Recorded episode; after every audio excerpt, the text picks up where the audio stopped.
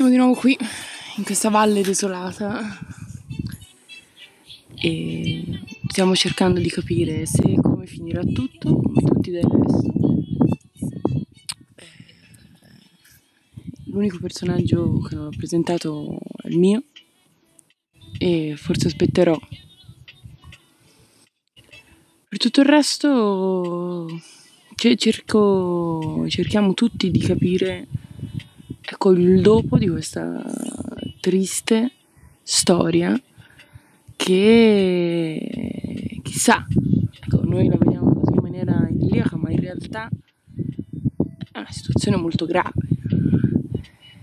Cioè, finché appunto non troveremo il vaccino rimarremo qui per sempre. Qui già le date si spostano da aprile a maggio, dice tutti abbiamo un po' avuto l'impressione di innamorarci di Conte, questo vedo una cosa un po' di tutte e tutti, alcuni tutti, alcuni miei amici gay appunto sono innamorati di Conte, quindi quest'uomo dovrà avere poi una scorta di almeno 300 persone perché non so, lo mangeranno, non so se avete mai visto il film Il profumo, la scena finale, ecco spoiler, chi non vuole non senta, eh, c'è questa scena finale dove tutti a fine, cioè sentono questo profumo e mangiano lui, l'uomo che aveva, insomma, il personaggio principale che aveva creato questo profumo buonissimo e lo mangiano, proprio la plebe lo mangia.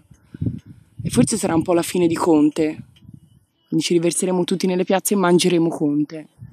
Chi strapperà i vestiti, insomma, poi a chi è un brandello, a chi è un altro. Mi auguro sia ben dotato. E a parte Conte, momenti di coppie qui sono abbastanza strani, e quasi tutti siamo single e, e stiamo notando una, eh, un'enorme apatia a livello dell'altro sesso, cioè ci stiamo assessuando praticamente. Cioè, da, quello, da quello che recepisco dagli altri miei compagni di viaggio eh, che sono qui con me, mm, non c'è un desiderio personale verso qualcuno o chi magari aveva eh, qualcuno a cui pensare prima di questa partenza ehm, ha deciso solamente di prendere questo tempo e anch'io tra l'altro per dimenticare e per sbattersene egregiamente i coglioni.